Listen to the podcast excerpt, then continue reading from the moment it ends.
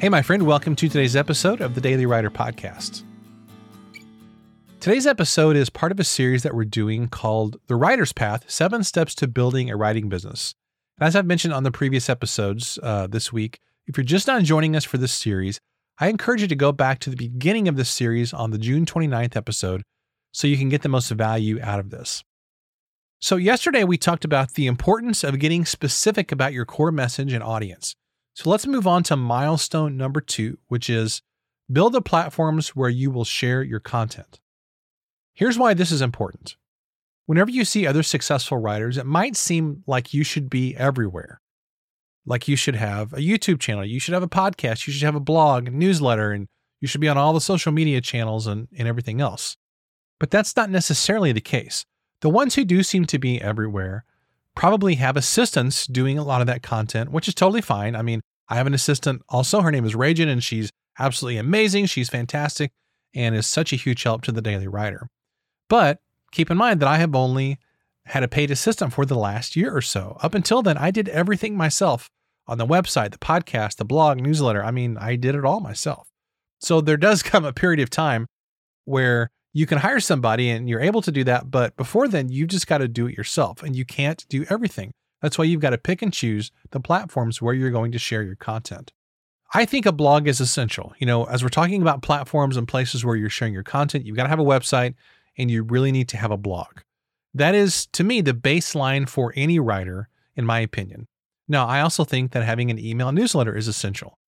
Being on social media is important, and I think it's crucial to be on one or two, maybe three max social media platforms.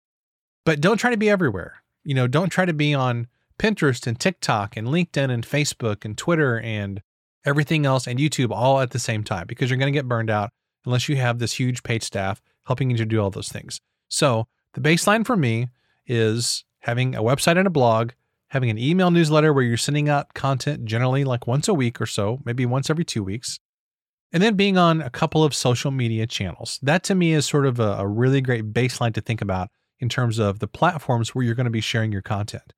Now, video is great if you feel motivated and excited about doing video. Same is true for podcasting. I love podcasting, but the thing with podcasting that you have to remember is that you really have to commit to podcasting. A lot of people start a podcast, then they burn out like seven or 10 or 28 episodes in. It happens all the time. And I've done that myself, to be honest with you.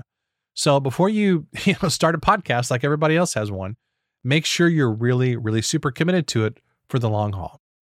So the point here is to choose your platforms, but choose the ones that you enjoy and that you can commit to and where your audience is. So here's the big challenge in choosing your platforms. You're going to be tempted to be everywhere, and it's just not possible for you to be everywhere. Again, when you see the big names who are super active on every social media platform and doing all the things, remember that it took them a long time to build up their business to that point.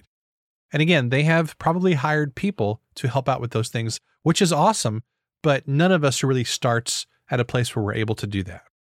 So don't give in to the idea that you've got to be everywhere.